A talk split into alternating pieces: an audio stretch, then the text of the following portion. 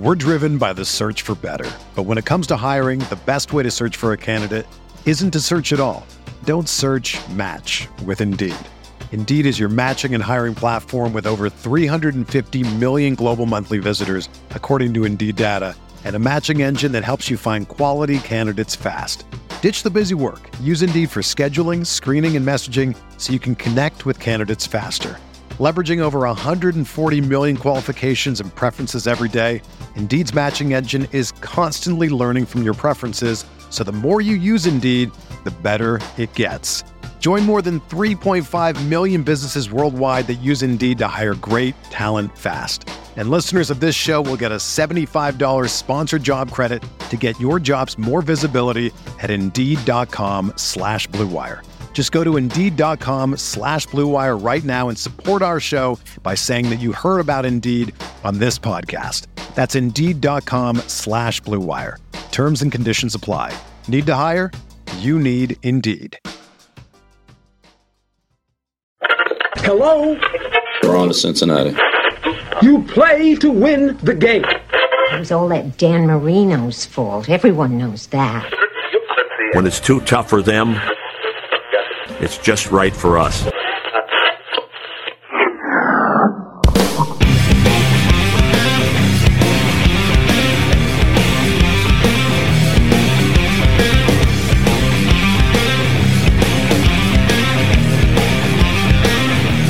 The Rockpile Report, AFC East Roundup, hosted by Bills season ticket holder Drew Gear, a part of the Blue Wire Podcast Network. They're going to win the division, Greeny, and here's why. They're really good on defense. They have multiple pressure players. Matt Judon was a great signing from Baltimore, Christian Barmore. And when you go back to their offense, really deep at running back, two good tight ends, a really good offensive line. Sorry, Kimberly, but I know the success, uh, the formula for a successful rookie quarterback. We did with Mark Sanchez. This is a better team than that Jet team. They're really much improved on both sides of the ball, and that's why I think they can win the division this year with a rookie quarterback. Bottles don't crack the same way cans do, Chris. Welcome, everybody, to the AFC East Roundup, Week 1 edition. I'm your host, Drew Gear. That's my producer, Chris Kruger. And that was Tannenbaum Mike Tannenbaum. from ESPN's What Get Up. Yeah, the morning show. When you sent that to me, I almost threw I almost threw my water across my office. Former GM of the Dolphins and Jets, now working on ESPN, talking about the Patriots winning the AFC East this year, proving that much like Cosmo Kramer, you actually can be terrible at something or most things and just consistently fail backwards into money. Oh, but that's how cocky everybody is, right? Everybody feels that sense of optimism about things. Except the Jets. Well, we have a full show for you tonight with our usual guest, our usual slew of suspects. With one, I want to say, ah, I can't, I can't wait to talk to him. It's a surprise guest for tonight for the New England Patriots. Someone who we haven't heard from all summer. Correct. It's it's been a long time coming. I can't wait. But the whole crux of tonight's show, pre week one, it would be hack to just sit here and go around asking people how they feel about, oh, what do you think about next week in your one game? No, no, no, no, no. I want to know how these guys feel today with nothing that their teams have put on tape. Looking at the first five games of the season. Okay? There's a reason for that every year during our you know we used to dedicate a whole podcast to every team dissecting their camp their moves. But there was one question i always made sure to ask and it was this one. How do you feel about this opening slate? And here's the reason why. So i saw this graph. It was actually made by the guys at 538.com and i've never forgotten it since. From 1990 to 2013 they charted this and then it, it's only they've added to it over the every couple of years they've updated it it's essentially percentage of NFL teams that make the playoffs. And on an X and Y axis, they've made this grid. And it goes from zero wins to 11, and then up, counting your wins, or no, your playoff odds with the more losses you incur, and then upwards to 11, and across that square, what your playoff percentages were, depending on what week it was and how many losses you incurred. Chris, teams that teams that go 0 and 5 have made the playoffs less than 3% of the time. It's a big deal. Everyone says, oh, no, it's not about how start, it's how finish. That is not the case. History has not borne that out.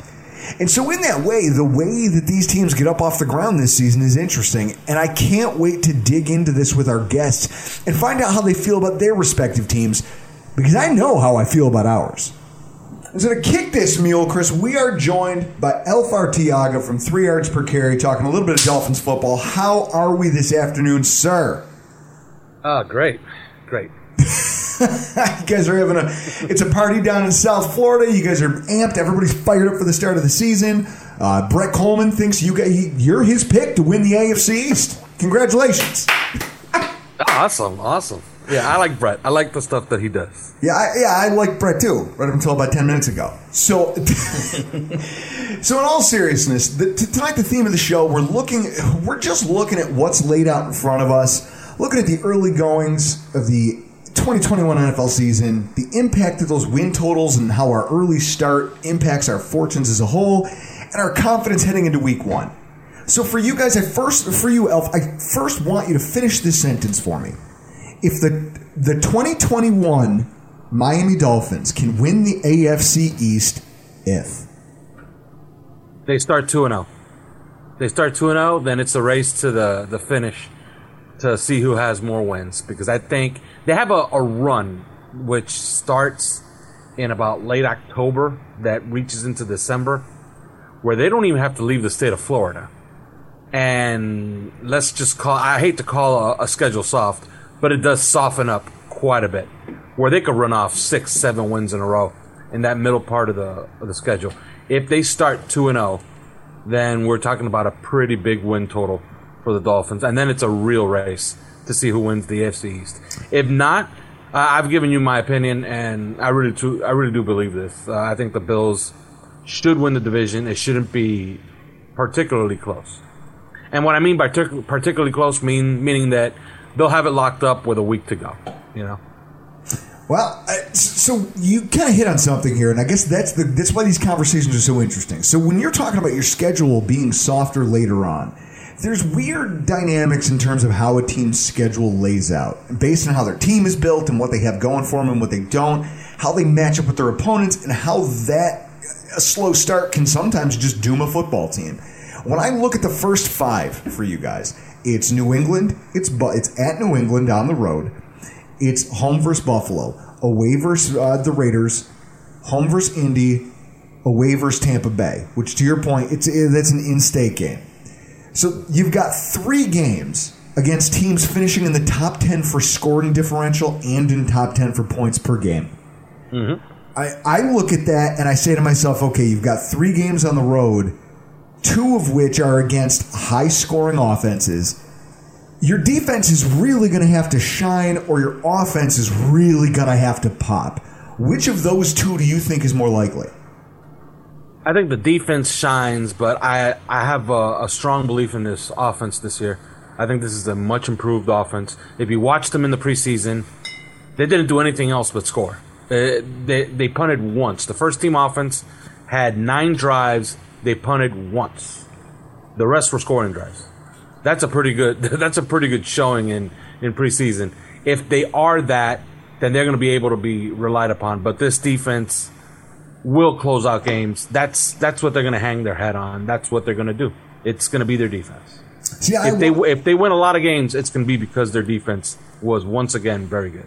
And that just seems weird to me that if your team is built that way, that and I know it drove every Dolphins fan crazy. So the, the Dolphins fans who are listening to this don't because that's the thing. Some of you, I have Dol- now. There's Dolphins fans, there's Jets fans, there's Patriots fans that listen to the show. Which I think you think. First of all, thank you guys, but also it's interesting to get their perspectives because sometimes they just get angrily emailed to us. and it's like, listen. I, so I I try to ask everybody, you know, if this is what you guys were going to hang your head on, hey, we're going to close things out with defense. Wouldn't you want a strong rushing attack to pair with that? So I'm just surprised that the Dolphins didn't do more, even if it wasn't to quote unquote fix the offensive line, just to add something fresh to the running back stable. You know, kind of like what Pittsburgh's trying to do. They said, look, we don't know what our offensive line's going to be, but at least we added what we think is a star in the running back group. The fact that the Dolphins didn't do that, does that give you any pause knowing that that's kind of the dynamic here? No, I completely agree with you. Like I would like something better, but they they have a different view, and I think we're just gonna have to accept it. They've had two years to quote unquote fix the running back problem, and they've essentially completely ignored it. That's intentional. It has to be intentional because they had all the cap space they could have wanted, and they had all the picks they could have wanted.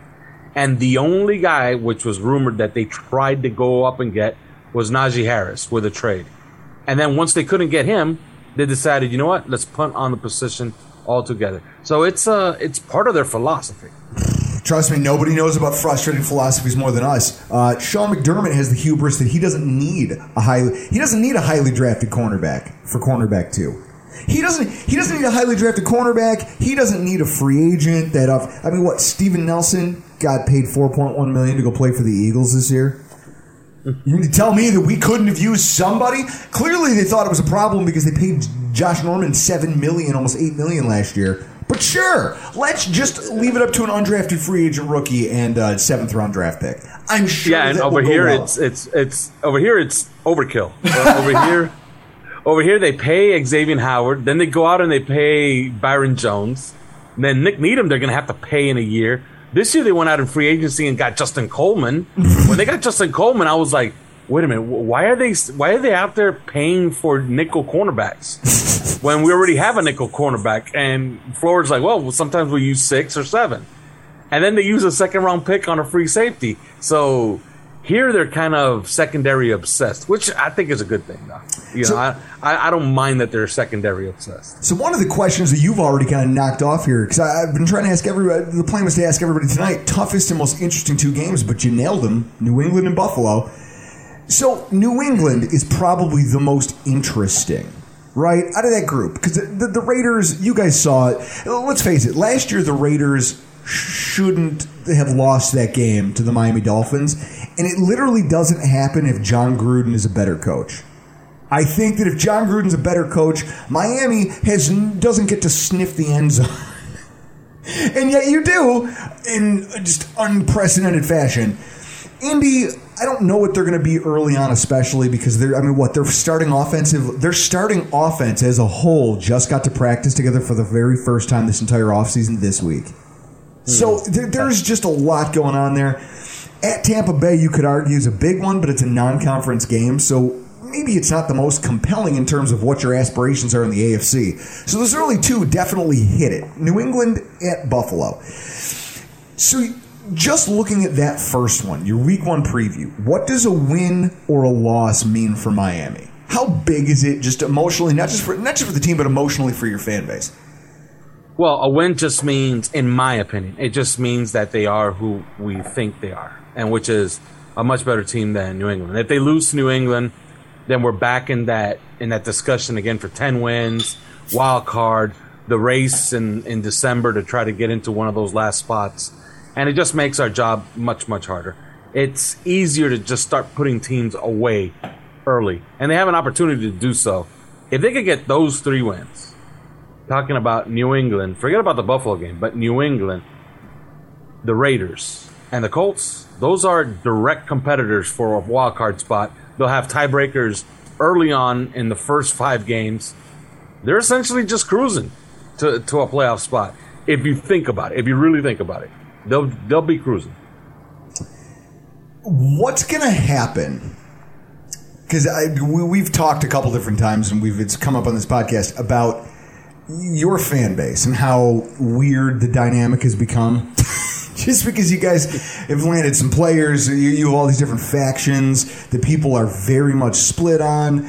You have people who are pro Flores. You have people who seem to be anti Flores. Like it, this whole, and this is weird for a Dolphins fan base that I think, for the most part, spent the like Bills fans. Before we got good, it was, hey, let's just hope this thing works. No one's going to be mad because really we're not expecting it to be good. Now there's expectations, and I think that breeds some of what we've seen. If they blow the Patriots out, if it's a resounding win, how high are the emotions running going into week two? Oh, it'll be it'll be what it always is. Uh, if they go out to New England, and by the way, I do expect them. I wouldn't say a blowout. I don't think that Belichick teams, as bad as they may be, will get blown out at home, especially Week One when he's had a whole off season to to prepare. But I do expect the Dolphins to win comfortably. Let's say maybe by ten points. So if the Dolphins win comfortably, and everybody feels pretty good about the win, thinking, you know what, they're really never were threatened in New England. They're going to expect a win against Buffalo. And if they lose by a point on a Hail Mary to the Buffalo Bills, they'll be freaking out all over Twitter. And they'll, pro- they'll proclaim the season over. And ah, we spent a whole off season. We still haven't solved the puzzle of Josh Allen. And it's fruitless. You know, uh, we, we got to go get draft picks to get better next year because obviously we can't overtake the Bills. That's what they'll be thinking the following week. I'm not gonna lie to you. I will be there for all of it. I will be there soaking it up like a sponge. Now, for our listeners who want to get some dolphin shaded insight into your week, because Chris, this is one of those games where I'm mad. There's certain games that when they come along and you go, "Hey, I have the Sunday ticket," I love watching other divisional games. I love watching interconference games that have weight to them. This is one of those days where you're disappointed that you're not at home and you can't just kind of put it over here and like, hey, I'm gonna I'm gonna put this one on my game mix and watch it out of the corner of my eye because I feel like this has the bones of a compelling football game. You guys can all go check out Three Yards Per Carry. They're going to have all your content for you, getting you not just in previews, but also in game recaps, giving you some insight as to what's going on over there. Elf, where can everybody find all of your work? Uh, of course, you could go to at three yards per carry. That's the number three yards per carry. We we you can find us uh, any, anywhere you get your podcast, Spotify, iTunes, anywhere.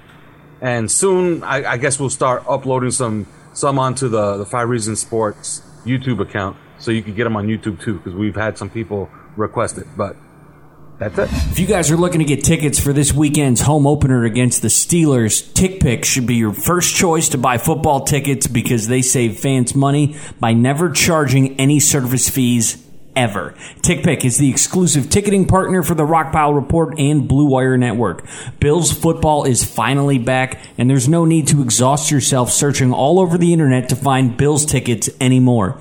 Because TickPick, that's T-I-C-K, P-I-C-K, is the original no fee ticket site and the only one you'll ever need as your go to for NFL tickets. TickPick got rid of all those awful service fees that all the other ticket sites charge, which lets them guarantee the best price on all of their NFL tickets. Don't believe it? If you can find better prices for the same seats on another ticket site, TickPick will give you 110% of the difference in the purchase price. Visit tickpick.com slash rockpile today and use the promo code rockpile to save $10 on your first order of Bills tickets. So, as you heard in the intro, the, the New England Patriots apparently have lofty aspirations compared to what the rest of us all believe. Here to talk to us about this tonight for the first time this offseason. I love it. Always love having him on the show. Christian Simonelli, how are you doing tonight, sir? Gentlemen, I'm doing well, thank you. How are you? We're, we're good. We're good. I have to ask the question how are you doing? Because I'll say, like, the quarterback stuff, the, the, the whole fiasco of, like, the, the Cam Newton cutting, you were never as high on him as a lot of New England was. I remember the show we did together when he was first signed. And I just recall your attitude towards him. Are you surprised that he's gone? Very, um, but uh, happy at the same time. I was excited when they when they signed him initially last year in June because I knew the year was going to be just an absolute slog. So I figured, okay, this will at least make them fun to watch. And the exact opposite ended up happening. He was terrible. He didn't improve that much this off season, um, and that was really evidenced by the fact that you had a rookie come in and basically go throw for throw with them during camp. Um, and ultimately, you know, uh, Mac Jones won the job. I just I remember us going back and talking about like he's not cut out to be a backup quarterback. He's not. He doesn't have any of the maturity. Everyone likes to talk that up. I mean, I, I listen to ESPN radio because I can't stand our local radio station most of the time. I mean, hell, that's the reason, Chris. That's the reason we're here doing a podcast. Yep. Is because I hated what local radio was, and I would call in and make a salient point, and they'd talk about it for 15 minutes, and then they'd go back to Joe Blow off the street who had dick to say that mattered, and I said, you know what? I, this is stupid. I shouldn't be listening to this because I might be one of the only people out here. Like, if I have to hear any more of, I heard some stuff on local radio that made me want to bite my steering wheel, and that's when I was like, okay, we're not going to do that anymore. When you listen to that type of radio, they all want to go to bat for Cam Newton. That seems to be the popular thing, but the reality about it is that it sounds an awful lot and it looks an awful lot like he was a subpar quarterback last year. He came into this year and they were expecting bigger things and didn't get it. I can can you agree with that assessment? Right. I, I think you're dead on. You know, they, I mean, first, you know, uh, Bill Belichick and Josh McDaniels, all they did was talk him up, you know, uh, you know, really throughout camp, how, you know, he was much further ahead than he was, uh, you know, uh, last year, has a full year in the system. And I was willing to give him the benefit of the doubt because he finally had people to throw to that could get open and that could get separation and actual athletes, particularly at the tight end position. But when camp started, you know, everything that that he did, Mac just seemed to do a little bit faster and a little bit better. Now, he had some good days and then Mac had some good days and vice versa, but the real nail in the coffin from my point of view was the joint practices in Philly and ultimately the joint practices with the Giants. And for him, for for uh, Cam Newton to miss um, five days uh, in the joint practices against Philly, uh, I think really solidified Mac for the position. And Cam just never gave us that that consistent stretch of wow, this is the guy.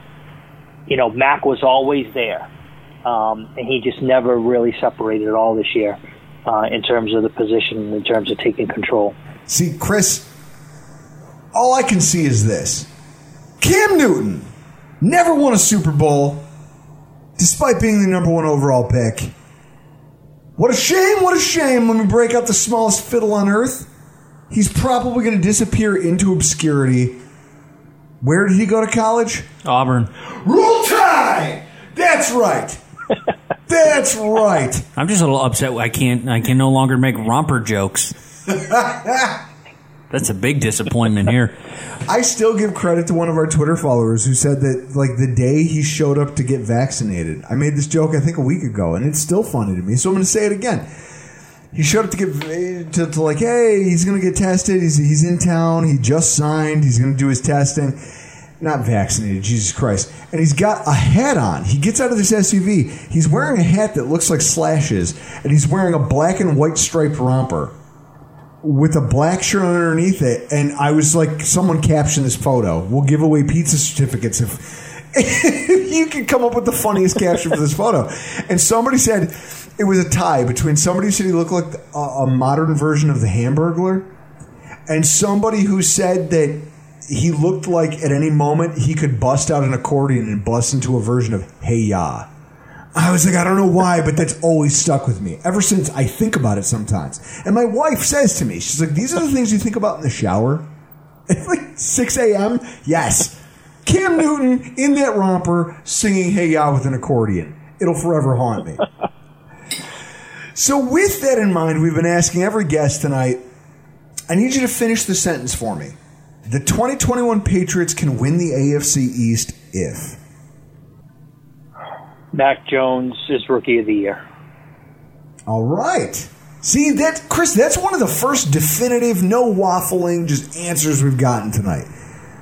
I mean, Elf. It's not Elf's fault, but he was just like, "Well, if this goes right, and if this happens, and this," you were just like, "No, he has to be the best player on the field." Is that really how the? Is that how you and the rest of the fan base feel?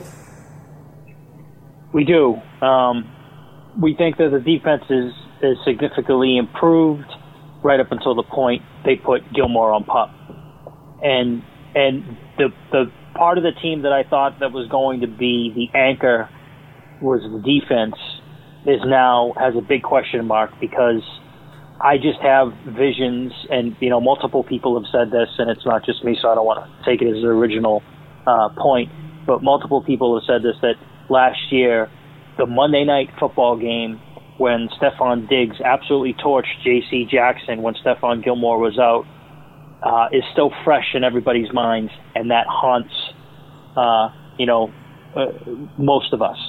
And I don't care how revamped the front seven is, which it is. The linebackers are, you know, basically Hightower's back, and you got all new guys there. You got a brand new defensive line practically. Christian Barmore, the draft pick's been an absolute beast in camp. But roll tide. The back end's in question. Yeah, roll tide. There's another one. Um, so Mac Jones is going to have to, you know, really be the guy that that you know they're telling everybody that he is. Everything that they've thrown at him, everything that I've read, everything that I've listened to throughout camp, everything that they threw at Mac, he handled, he took, and it was like, okay, what do you got next? What do you got next? What do you got next? And that's really what made them go with Mac um, as a number one guy. So he has to be, uh, you know, elite. This is Buffalo's division. No, that's not lost on me. This is Buffalo's division. It's your division. Um, the road goes through you, absolutely. Um, Mac is going to have to be, you know, that quote, the most NFL ready quarterback we all heard at draft time. It's going to have to be that and more in order for them to win the division. See, I'll say this. When I look at what you guys are and what you guys have in front of you, I mean, this is Chris. There's a reason that he makes up the bulk of tonight's show and our spot with Chris because you're a fan. You're not the guy who has a podcast. I mean, you don't. You have a real job. so you don't have the time for that. no, that's why I joke around with people all the time. It's like because people go, "Where do you find the time?" You have a you have what sounds like a real job, and I'm like, "Yeah, I know, right? It sucks. It sucks trying to find." The, t- the the ten to fifteen hours of research to do the type of podcast we normally do, it sucks trying to find that time because I have a real profession. So does Chris. So do you. Right. You're a super fan though, who can speak well, and well, I mean, not if you're trying to pronounce Scarnecchia, but you you speak you speak relatively well. And it's one of those things where we love picking your brain because you don't get the analyst, the guy who's so steeped in it that he can't see the forest for the trees. I like getting your perspective on stuff like this. So when we look at the opening five game slate, because we opened the show talking about how that opening five games dictates a lot of ga- a lot of teams' futures every year, going all the way back to the mid '90s. Your opening slate: Miami at home, away at the New York Jets, New Orleans at home, Tampa Bay at home, which I know is a big one, and then away at Houston. Wow. So you've got only two away games. You guys play a lot at Gillette, and everybody knows how tough the Patriots are to beat there. And you only have one truly prolific quarterback or passing attack that's coming, like, that you guys are going to run into over the span of those first five games. Those defensive additions should shine a little bit in those early games, don't you think? Yeah, they should. Um, you know, and typically it's it's usually defenses, right, that start out sort of ahead of, you know, ahead of the offenses because the offense, you know, maybe trying to find their groove, and then you know, there's that. It seems like there's always been that little bit of a lull in the middle of the season, and then the defense when they get again quote get enough tape, you know, defenses start to really sort of solidify and drop the hammer towards the end of the year. But yeah, the first part of the schedule, you mentioned those first five games, the only legitimate quarterback, obviously, is the Golden Boy, number 12, Brady. Um, you know, after that, I mean, you know, you got Tua, although he played great against us last year, you really don't know.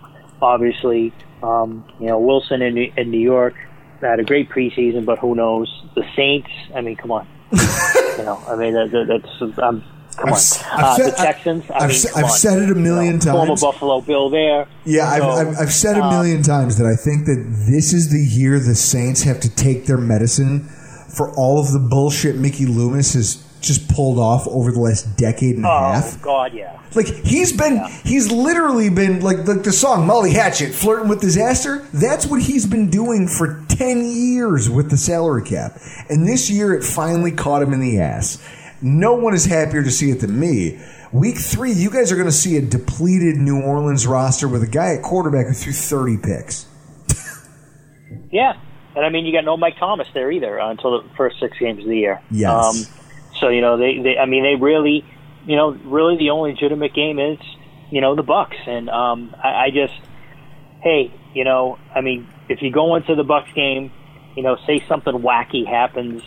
Uh, you know, in the Dolphin game or the Jet game, I just don't see them losing that Saints game. But say they go into that game, you know, two and one, more likely they go into that Bucs game three and zero. Um, and I think they're going to need to to really rack up wins early on in the season because you know it it definitely gets it definitely gets tougher. I mean, we have you guys twice, and you know, in in a, a three week span in December. Um, you know, we got to play the Falcons on a Thursday night, which say the Falcons, but like those Thursday night games are kind of funky. Um, you know, you got Cleveland in there, which is a pretty good team. Chargers are improved team. You got the Cowboys after that. So I think they need think they need to, you know, come out of the gate pretty strong. And historically, they really don't. The beginning of the year, you know, they. If you go back and look at their records, like you know, with Brady, yeah, they've gone you know, sometimes they've gone like two and two, or they've kind of stumbled out of the gate a little bit. A lot of people around here like to say that, oh, Bill likes to treat the first four games as, as an extension of the preseason. I don't necessarily see it that way. I mean, these games do count. These are divisional games. These are games like they count in the standings. Well, this is So, what's interesting about the um, dynamic. Like Christian, that, that's one of the things. Like you guys have lived under this umbrella of a Hall of Fame quarterback for so long that you were given the luxury of being able to treat. Or it almost makes me sick saying it out loud. You were able to treat early season football games as if they didn't matter. Because you knew that eventually your defensive guys would click, your Hall of Fame quarterback would solidify what the offense was, and you guys, by the time mid November rolled around, were unbeatable. So, what happened in weeks one through three didn't matter. Chris, we're victims of that. We beat the Patriots week three.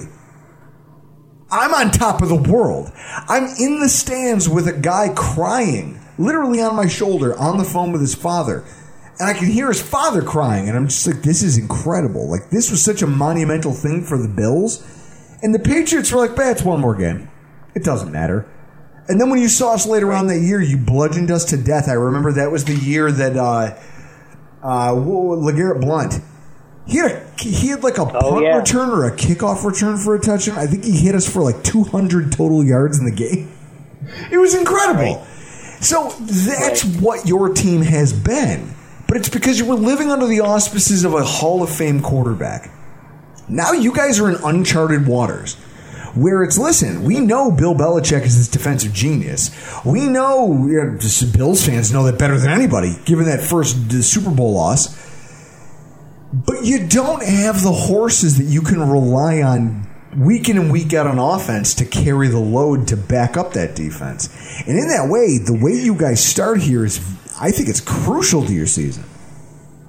Right, and and uh, I do fall into that trap of looking at the schedule and saying, "Oh, the schedule is easy," because for 20 years the schedule has been easy because, like you just said, it's been Brady's Patriots, and that's not the case. You do have to look at the schedule with a you know a much more discerning eye now. And look, I'll be frank, they built this team in uh, the most unconventional way that they've ever built a team in the 20 years. They went out in free agency and they spent money. What has been jumping up and down for them to do for 20 years and spend the money in March, they actually did. They spent more money this offseason in guaranteed money than Robert Kraft uh, paid to buy the team in 1994. That's how much money. Wow. Tradi- yeah, traditionally, as we all know, that's not a recipe for success. But Bill didn't have a choice, okay? and it's a direct result of him drafting so bad over the past really five seasons. And if he wanted this team to be a contender again, and I fully believe that the Krafts were the main driver behind that and saying, eh, we want to get back in this thing, so whatever you got to do, do it. And they opened up the pocketbook. So the likelihood the likelihood that even half of those guys hit um, in free agency would be great.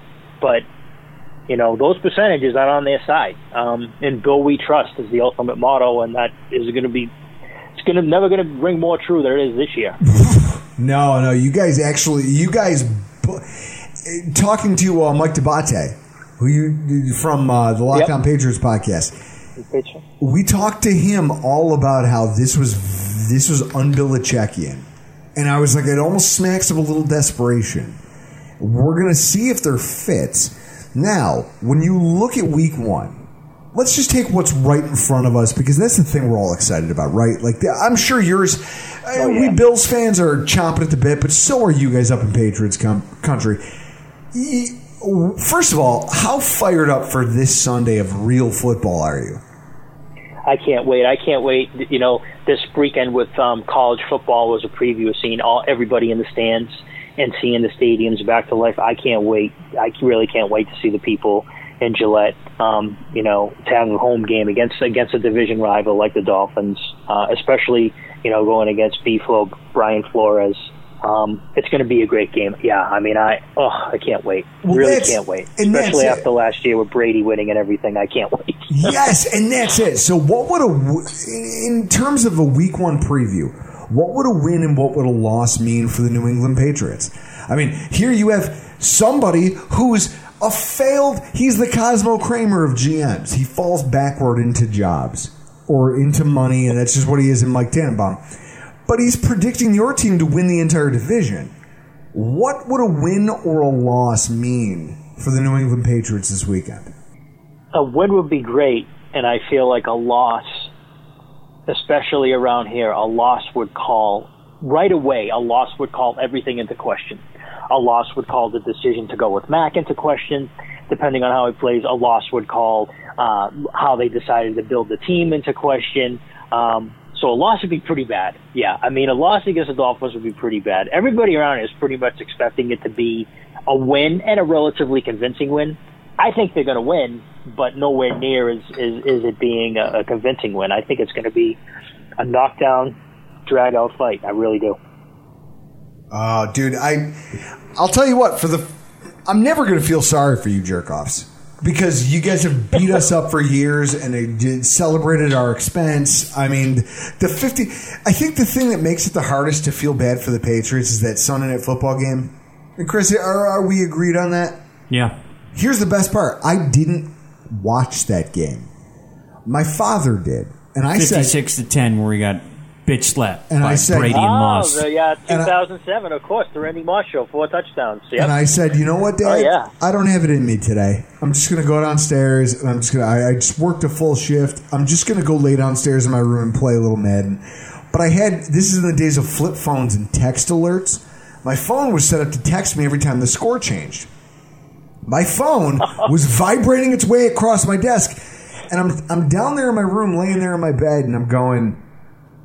This is either now. Again, that tells you how pathetic my life was. I still lived at home. Like I had just come home from college, was still looking for an apartment, and I'm either. I thinking to myself, I'm either missing the best football game I've ever seen in my life, like that could ever have been brought to me, or things have gone off the rails, and I'm happy I'm not up there. And about the about the fifth time the phone just started like working its way across the desk, I hear a door slam upstairs, and I I didn't hear anything else, just that one door slam. But I heard it from like 200 feet away, and I'm like, all right, that's it. I know what's happening up there. This is nonsense. And by the time I got to see the box score, I was like, thank God I didn't go to that game. Thank God I didn't watch that game. My psyche is better for it. I feel like you guys have a little bit of that on your horizon at some point. But for your sake, because I like you so much as a person, I hope it's not this week. I hope not. Mac Jones is definitely going to have his struggles. I I hope the team is nowhere near a 56 to 10 loss this year, but um, he's definitely going to have uh, you know his growing pains and his learning moments. But I do remember that game very well. It was one of the great games that year. Um, Yeah, and I try to savor those regular season games for sure because the end of the year ended so badly. yes, it did, and I couldn't have been happier about it. And so, with that, I Christian, know you were. Christian, where can people find you on social? Tell them a little bit about what you're about and where you've hosted radio shows and the, just kind of your background as a Patriots fan. Sure. So I, you know, been a Pats fan going all the way back to the mid '90s when Bill Parcells really was hired as the head coach and they drafted Drew Bledsoe. Um, you know, to be the starting QB with the first pick. So, but since then, obviously, you know, through all the ups and downs of the Pete Carroll era, and now thankfully, thank God, the Bill Belichick era. Um, started listening actually to a show called PFW in Progress on Patriots.com. It's now called Patriots Unfiltered. In 2006, I actually co-hosted that show a couple of times with those guys, and you can find me on Twitter with uh, at Chris with the T I A N, and uh, I like going back and forth during the season with all fans from Bills, Jets, whoever. Um, give me a follow, I'll give you a follow back. It's always good. Love the Twitter game, especially during the game, the going back and forth. Yes. I find that now I can't even watch a game without accessing Twitter, which is kind of sad. I kind of, you know, probably do what everybody else does is monitoring, scrolling through Twitter in between plays, watching the game. So, but it's all good. I love coming on with you guys. I love when you guys call me and have have me on. Love catching up, talk about all this stuff, and uh, it's going to be a fun year for everybody. I think. We're driven by the search for better. But when it comes to hiring, the best way to search for a candidate isn't to search at all. Don't search match with Indeed. Indeed is your matching and hiring platform with over 350 million global monthly visitors, according to Indeed data, and a matching engine that helps you find quality candidates fast.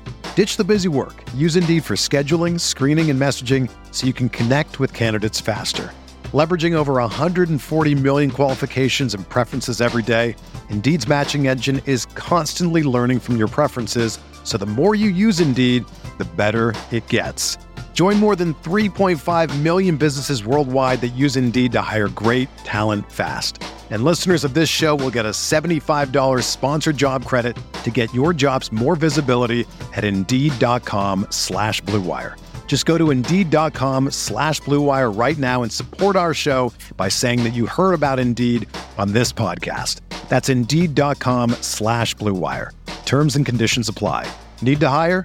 You need Indeed. And as we close tonight's show, our final guest of the night, New York Jets, Scott Mason, play like a Jet. How are you, sir? Drew, in the words of the immortal Rich Voss, how about a hand for all my opening acts tonight on the AFC East Roundup?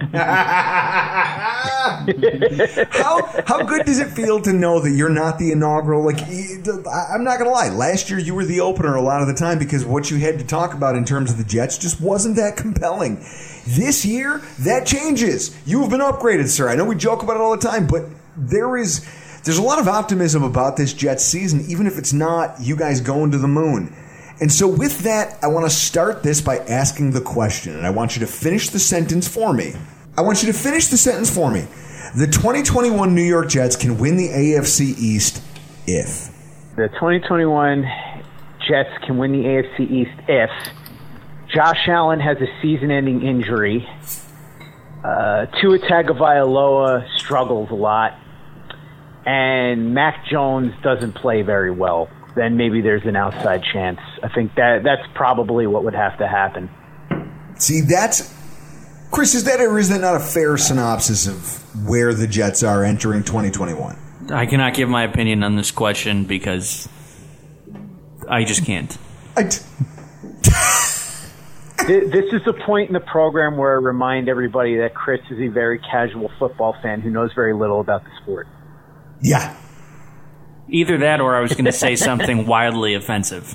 Oh, there we go. Yeah, which, they- is, see, which is why I jumped in to remind everybody of the thing I just said so that you wouldn't have to jump in. No, I feel like they know. I feel like they know. But, so, with that in mind, I what we talked about at the top of the show, the impact and the outlook of the first five games of every NFL season on every franchise's opportunity to, to make the postseason, and just what that does to your overall season if you have a poor start. I mean, I feel like that's again one of the big stumbling blocks for any team out of the gates is how do you start? You know, that, that old phrase is not how you start, it's how you finish. That doesn't apply to football teams when you look at the rate at which they make the playoffs after a poor start.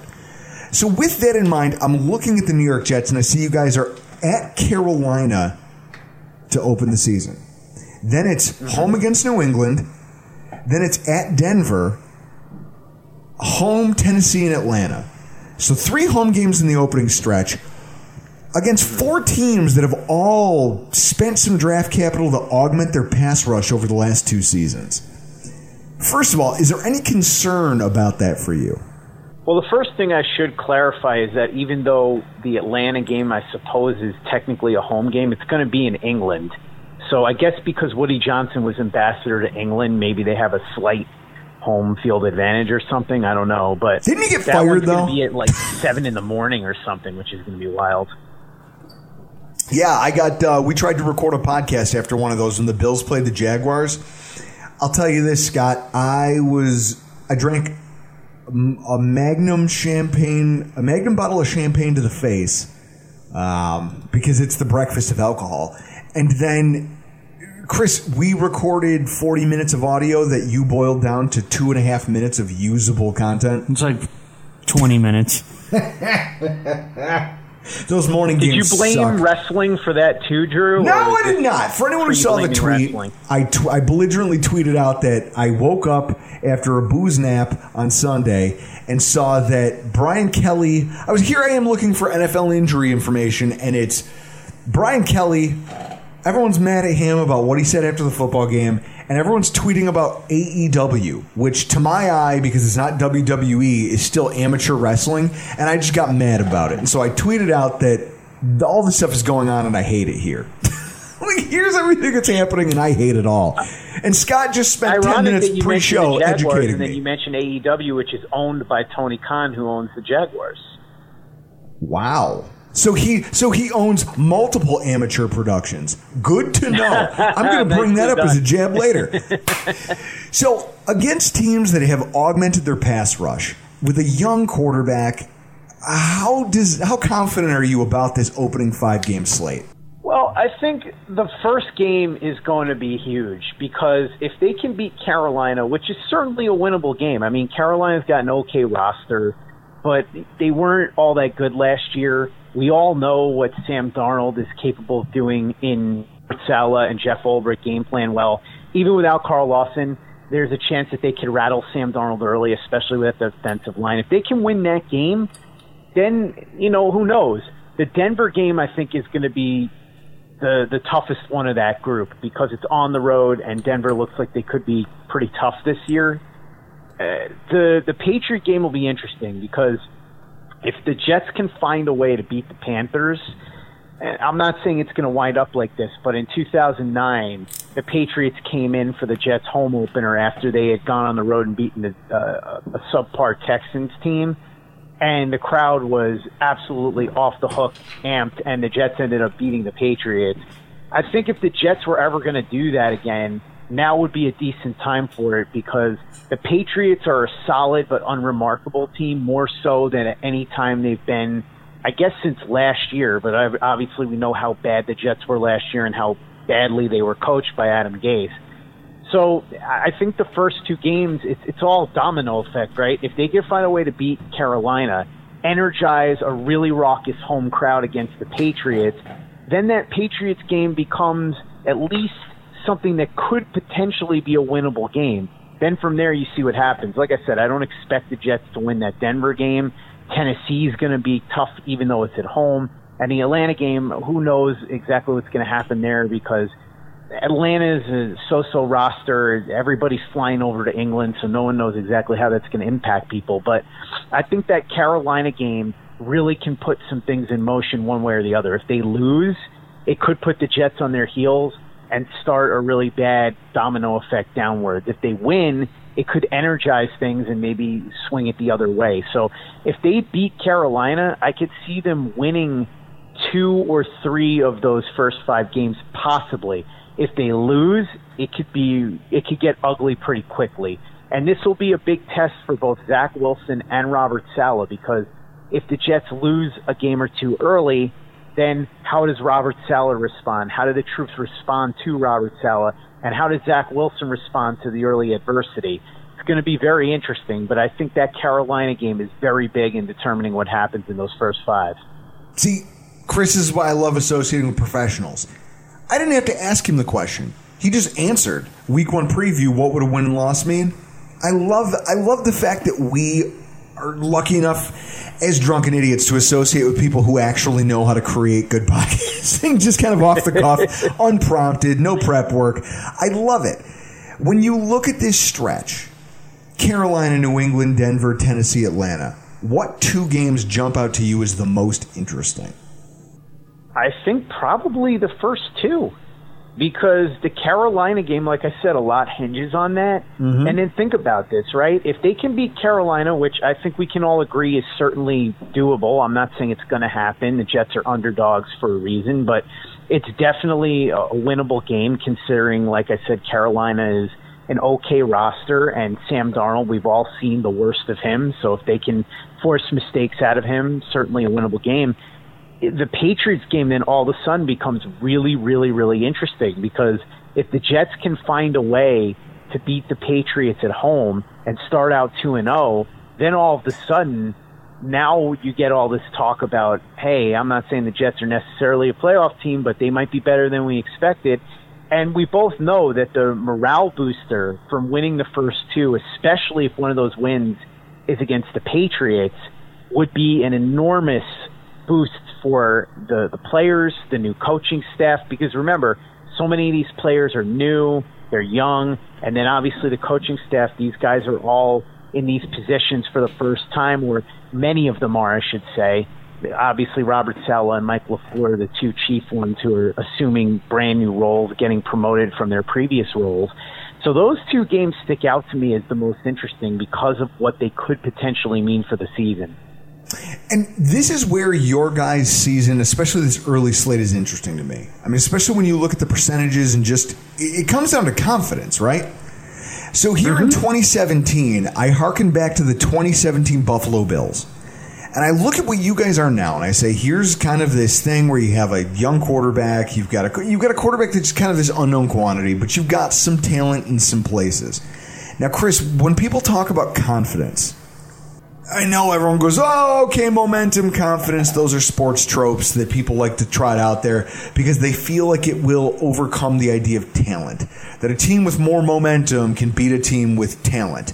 Now, you being a hockey fan, how many times have you seen that exact situation play out? Well, with hockey, when it comes to momentum, if you're down a goal and you can tie the game within the final minute of the second period, you get all the momentum for that third period, and I generally believe most teams will end up winning that game. And it happens. Momentum is a very real thing when it comes to sports. And it's true about football. So what I go back to is the 2017 Buffalo Bills where everyone thought that the Bills were tanking. Because you remember that. Yeah. Oh, you traded away Sammy Watkins? You know, the uh, illustrious Sammy Watkins. Oh, Ron Yeah. Darby! We don't have Ron Darby. What what the hell are we going to do? Well, you're going to start the season. What is it? Uh, win, loss, win, win, loss. All of a sudden, you're three and two going into your week six bye week. Going, wait a minute. We just went to Atlanta and beat the Falcons. We just narrowly lost to Cincinnati. We just lost by just uh, what the fingertip catch that Zay Jones couldn't come down with that would have given us the first down right there in the red zone. I mean, you lost a three to nine game. Your defense was playing inspired football that, considering how underhanded they were, nobody gave them credit for it.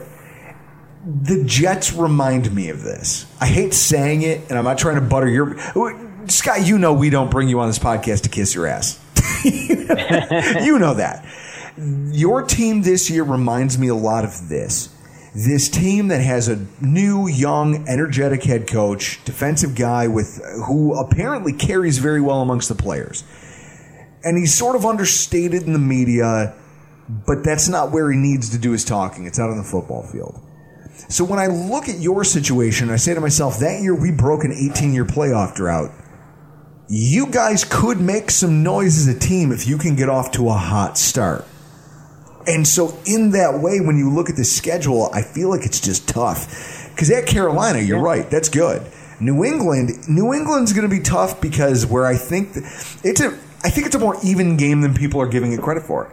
I think that the two of your teams I don't have any evidence to speak otherwise. It'll probably be different next week when we get back together and do this. But once I've seen what both teams are tangibly, not just on paper, but you're talking about a team with two rookie quarterbacks.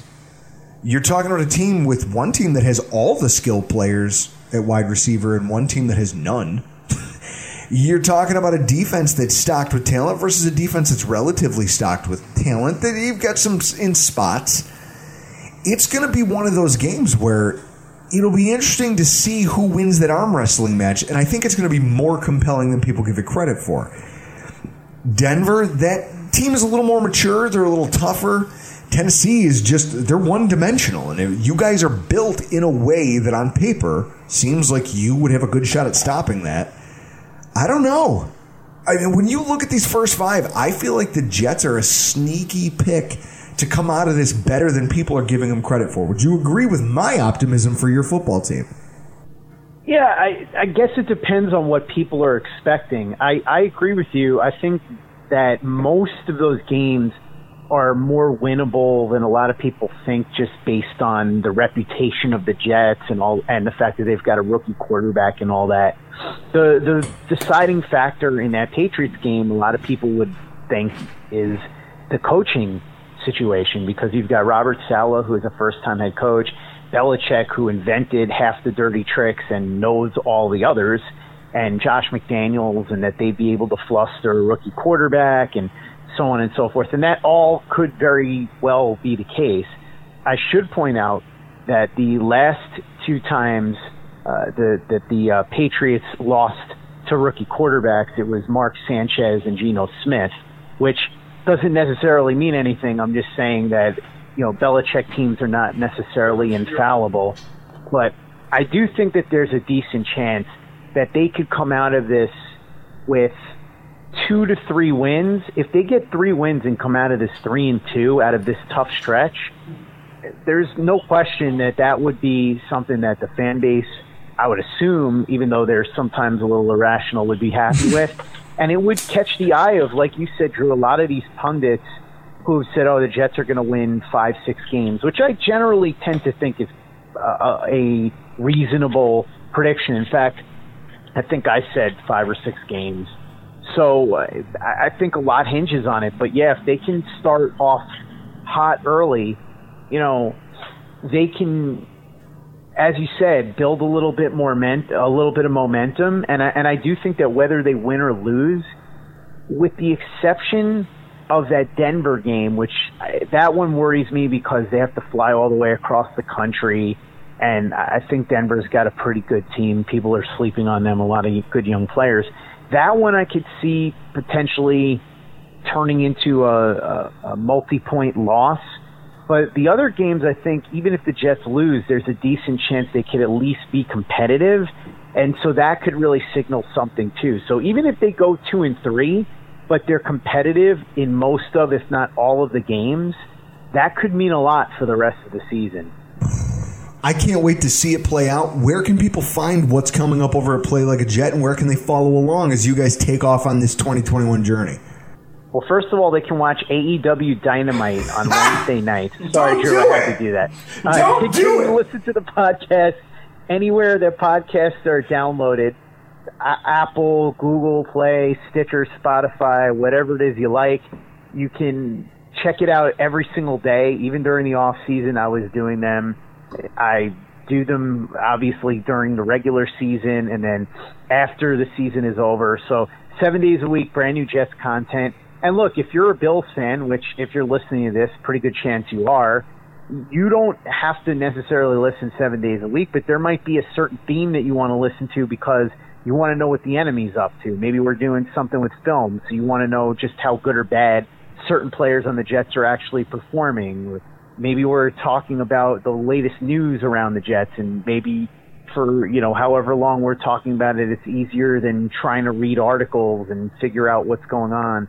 So you can check those out. And then obviously on social media at Play Like a Jet 1 is where you can find me on Twitter. You can do playlikeajet.com and our YouTube channel is creeping up very close to 1,000 subscriptions, which is very cool because we just started it a few months ago. Credit to the Thunder from Down Under, Luke Grant, who has been doing some incredible videos on there.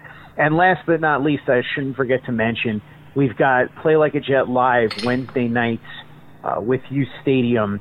Uh, Clayton Smarslock and Luke Grant host it. Drew, you've been a guest before. I think you're going on again pretty soon. Hell yeah! So uh, you're going to talk a little Shaq Lawson, I believe, and so it'll be fun to uh, to talk more with you guys as the season progresses. Like you said, it's an interesting dynamic because the Jets have a chance to maybe be that plucky underdog, whereas the Bills are in a position they haven't been in since Jim Kelly was around, which is the prohibitive favorite to win the division and make a deep playoff run. So this will be a fun season for all, all of us, I think. Alf Artiaga, Christian Simonelli, and Scott Mason. And in the theme of the Scott conversation, we'll go AEW trios. They're the death triangle of podcasters in the AFC East. I hate the fact that you know this many of these. I also hate the fact that somehow throughout the course of this podcast, I now have two open beers. I don't know how it happened. Oh, I know how it happened. you opened two beers at the same time. That's how it always happens. I'm just excited. We're talking about football. It's right around the corner. I love it. So, our Buffalo Bills, to close out the show, I, I, erroneously alluded to the fact that Scott was the last segment of the night. So, if you've tuned out by now, that's your fault. You don't know how to look at a timestamp and go, wait a minute, the podcast isn't over yet. What is this guy going to talk about for another 20 minutes? It can't be all ads. Our Buffalo Bills. Chris, the first five games week one, Pittsburgh versus Buffalo. And you guys can check out last night's preview episode featuring Joe Kuzma of Steel City Underground, where we dig into all of the particulars of Buffalo versus Pittsburgh. Week two, it's Buffalo on the road against Miami. Week three, it's Washington here at Buffalo with Ryan Fitzpatrick at the helm. Then it's Houston coming in. In back to back weeks, former Bills quarterbacks are going to come in here. It almost feels like a little bit of like uh, the ghost of Christmas past. Yeah. Like, yeah. Here's the. I don't, I don't know. I just find it weird that in back to back weeks, both quarterbacks who are most predominantly known as being ours throughout the course of the. What I mean, everyone forgets the Randy. Uh, the, the, I almost called him Randy Orton because he won't shut up about wrestling. the Kyle Orton year kind of just goes by the wayside. The EJ Manuel years don't really feel as relevant as the Tyrod and the Fitzpatrick years do that. Now, the only thing I really remember about the Kyle Orton year was his touchdown pass to Sammy Watkins to beat Minnesota. Yep. And the only thing I remember about the EJ Manuel era, well, two things. One, the day I got, like, like we were talking about with Scott Mason, champagne drunk. My wife was excited because she could order Chipotle for dinner because I was sleeping on the floor of our spare bedroom. She's like, oh, I don't have to count on him for dinner. I'm going to get Chipotle because I don't know if you guys know this or not. I'm a little militant about Chipotle. I don't trust it. I don't know what you guys are doing over there, but I don't like it. So, anyways, week five Buffalo on the road versus Kansas City. And I'm going to take it a step farther and go Buffalo versus Tennessee in week six. Now, you're going to see why I did that in a minute. But at first glass, I just said glass. God, this Moosehead is good. first glance, when you look over the early slate of games, a pair of veteran quarterbacks who are new to their respective franchises in Fitz and Taylor. They're not terrible quarterbacks, but they're not quarterbacks that you're scared of, right? No. Okay. I mean, for anybody who says that that's a mistake, doubting Fitz? Okay. Do you guys remember when Fitz and the 10 win New York Jets strolled into Buffalo? Playoff berth on the line and lost to a Bills team missing a number of defensive starters to the point that linebacker AJ Tarpley, that's right, AJ Tarpley, star of the XFL last year, had the game sealing interception late in the fourth quarter. I love that guy, but I'm not scared of him. And Tyrod, I just I feel like in the modern, I mean, if you're trying to be the team that Rex Ryan was trying to assemble, the LeSean McCoy is going to run the. Rex Ryan was essentially trying to rebuild what he built in New York. We're going to play tough defense. We're going to run the ball. We're going to have a mobile quarterback who can maybe who won't lose me a game, and I'm going to go back to the AFC title game. And that never that never played out. Mostly because his brother sucks. He he looks like Gandalf the Grey ate Gandalf the White. That's what his brother looks like. And they blew whatever chance we had at that with their just poor defensive acumen, which was the whole reason they were here. Oh, God. Either way, how afraid of either one of those quarterbacks running an offense well enough to beat this Buffalo Bills team are you? Not at all. I'm more afraid of Washington's defensive line. As you should be. So then there's only two games in the first five against teams that have operated any sort of prolific downfield passing attack. And that bodes well for a Bills team with a bend but don't break defensive style and a grossly underrated safety tandem. And not for nothing, probably one of the best coverage linebackers in football in Matt Milano.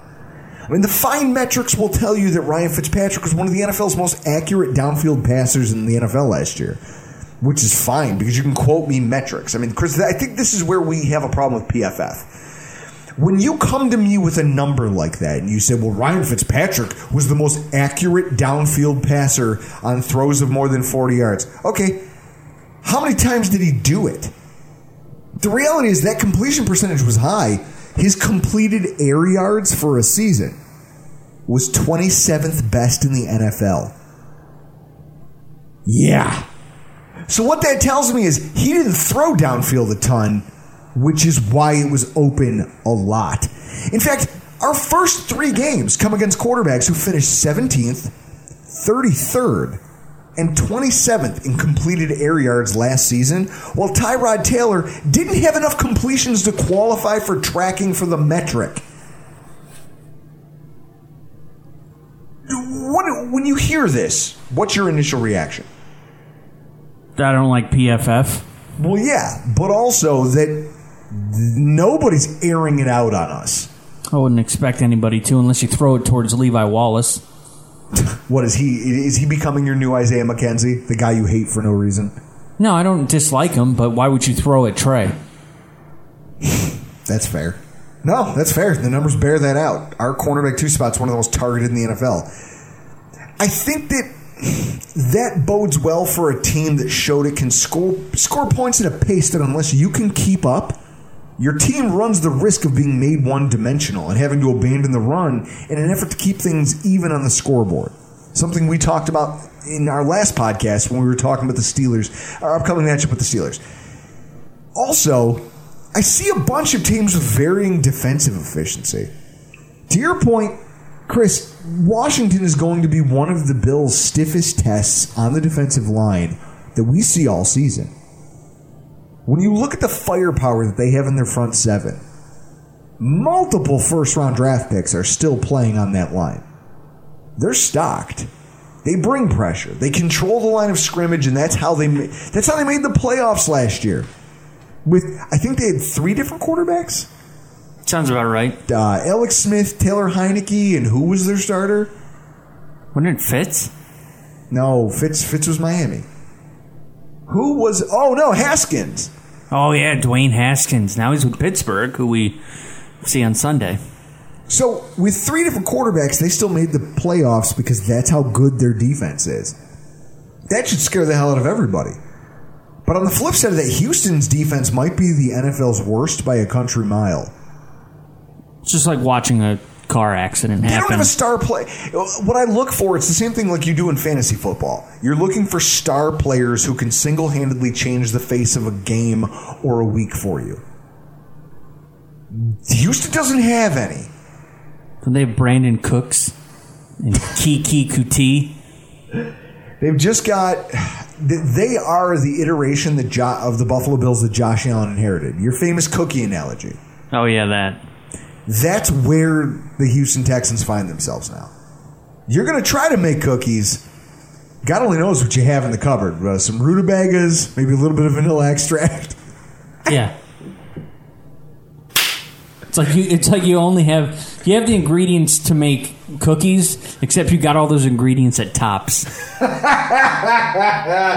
sucks. I, I actually just sent Greg Thompson a uh, a DM the other day because I saw somebody in one of my Facebook barbecue groups. That's right, I'm a member of at least twelve barbecue groups on Facebook, and somebody here locally in Western New York Grillers and Smokers posted a picture of some steaks that they bought from Tops, and it said that they were choice. I think they got charged fourteen dollars a pound, almost fifteen ninety nine a pound for these steaks, and it was a two pound package of strip pigs, strip steaks, like two and a half pounds. And there was no marbling on these things. And I looked at my wife and I go, that's what he gets for shopping at Tops. I would have set the place on fire on if I saw that. Not even if I bought it, because I would never. But if I saw it in the case, I would just set the butcher shop on fire because let's face it, the world needs this. You clearly need to be put out of your misery. You and everyone who shops there. That's right, Mark. I'm talking about you. Meanwhile, Miami. They're this unproven, for Elf's sake, I'm going to say, hopefully improved commodity. But you don't know what they are on defense, and you heard him say it earlier. If anything's going to carry them going forward, it's going to be because the defense got better. Not because the offense all of a sudden became this. They're not looking to make a 2019 to 2020 Bills Josh Allen jump. It's going to be because their defense played more like the 2017 Bills. That's it. That's all they have. That's all they have to hang their hat on. Look, Kansas City. I know everyone's high on them. They're an absolute crapshoot on defense that's mostly predicated on the skill set of their defensive coordinator. He's going to have a couple under under experienced cornerbacks, a great defensive line, and three safeties. His linebacker corps, I mean, what Willie Gay, the kid they drafted in the second round last year. He only played eight games, missed the whole postseason. Now he's on IR. Who knows whether he comes off in time to play Buffalo, and if he does, what he looks like, because he has no experience. Those aren't the games where you want young guys out there trying, you know what I mean? Yeah. And yet this is where they are because of the way they've spent their money. When you're a prolific offense like what we have, I think that they, those tasks become less daunting. And then three, this is why I went on to include Tennessee. If you look at our first six games, three of Buffalo's stiffest pieces of competition from 2020, we get them in the first six weeks here in 2021. Can I call those revenge games? Yeah. Look, if you think about it, we went one and two against Pittsburgh, Kansas City, and Tennessee, and we get all of them in the first six weeks. Now, you remember going back to the early days. Catching New England early in the season was always a recipe for success. Yeah, because they're always trying new things, trying to get their their game plan under, underneath them. Because I think they have like a 500 or just above 500 record all time with Belichick in September. Mostly because when you're paying enough money to enough star players, you've got new faces that you're mixing in and you're trying to figure out how you're going to win going forward. Late in the season when it really matters and you're making a playoff push. Well, the Buffalo Bills already know who they are. Think about the continuity that we have on our roster, in the coaching staff, in the ranks everywhere in this franchise. We're going to get all of these guys who have done some major shuffling this offseason, and we're going to catch them head first. Well, we're already primed up, ready to rock. I think that that could prove advantageous for Buffalo. Can you follow my logic there? Yes, I can. Okay. So then the big question. Question I've been asking everybody tonight. The Buffalo Bills win the division if. What's yours? Buffalo Bills will win the division as long as they have no major injuries. I think that the Buffalo Bills win the division if Sean McDermott can continue dominating young quarterbacks. We used to talk about this statistic like it just was owned by Bill Belichick because he was the one of the best coaches ever and he had amassed this ridiculous 20 plus something win total against rookie quarterbacks. It was like 20 plus to 5 or 6 over the course of his career. Well, a lot gets made of that total, but McDermott's been building his own, as evidenced by user JGM JGMcD2 over at twobillsdrive.com. I don't want to not credit where I cribbed this from, but I saw it and it Where I, I texted it to you, a screenshot of it, Yes. giving me no credit on giving you a lead to build a piece for this podcast, you fucking dickhead. Folks, can you imagine what a thankless job it is being the producer of the Rockpile Report? can you imagine? Because it goes in line with all this talk like, oh, Patriots are going to win the division. Look at a rookie quarterback. Okay. And McDermott's been building this shit. Sean McDermott against rookie quarterbacks. He's had six games with five wins and just one loss. His win percentage is .83. There's a lot of favors, uh, favorable statistics here. In fact, I'm just going to tweet it out over at Rock Rockpile Report. Go check us out there on Twitter and go f- go find it for yourself because there's a lot of statistics they read off here. The attempts per game metric is the one that sticks out to me because it singularly encapsulates exactly why these young players have such a rough time. 36 attempts per game by these rookie quarterbacks on average.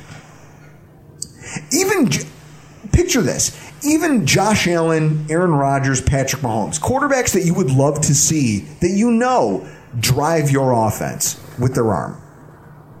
36 passes in a game is a lot. It essentially signals that the quarterback is the only engine driving the offense, given that most of the workload is now falling on their shoulders. So, with that in mind, so many of the opponents led by these young quarterbacks to face a McDermott led Bills team are systematically forced to rely on their underdeveloped instincts, underdeveloped field vision, and just the communication with their skill players to win. And the results, I think they speak for themselves. In 2021, the Buffalo Bills have five games against quarterbacks who fit the criteria. Uh, Trevor Lawrence, and then four of them coming between Zach Wilson and Mac Jones. And that's Mac Jones and Zach Wilson, that's four right inside of our own division. And if you take that a touch and you expand it to the lack of experience to just, let's say, quarterbacks without one full season as a starter. Tua down in Miami. You've now encapsulated the entire AFC East. Not for nothing, Chris, we beat Ryan Fitzpatrick week two last year. Ryan Fitzpatrick, the guy who was called in to save Tua's ass multiple times last year. If McDermott, Leslie Frazier, and Brian Daboll can continue to illustrate this chemistry and just the game planning that's necessary to dominate young and still growing football signal callers, once they're forced to and football teams when they put the game on the shoulders of these young quarterbacks who maybe aren't ready for that moment. There's no reason that the Bills shouldn't be the first team, besides New England, to repeat as AFC East champions in this millennium. I can't wait to see it. This has been a phenomenal night. I'm so happy that football is back. I don't feel the anxiety yet, but I'm sure I will as the night gets as Saturday night gets closer. Guys, this has been a lot of fun. Make sure you're following each of our guests tonight. Make sure you're following their content because if you're like me, hey, listen, we're the pettiest podcast in existence, at least in the Bill stratosphere. And what I'll say is that you don't get there without paying attention to what going what goes on on the other side of the fence. Just even just so you can make fun of it. Go give them a follow. Follow them in their podcasts. This has been fun. I'm excited. Are you fired up? Always. Well, I mean, always uh, to a point, but I'm not going to be able to watch. I'm not going to be able to be at the game, and I'm not going to be able to watch anything except the Sunday night game because I have to work Sunday, seven to seven.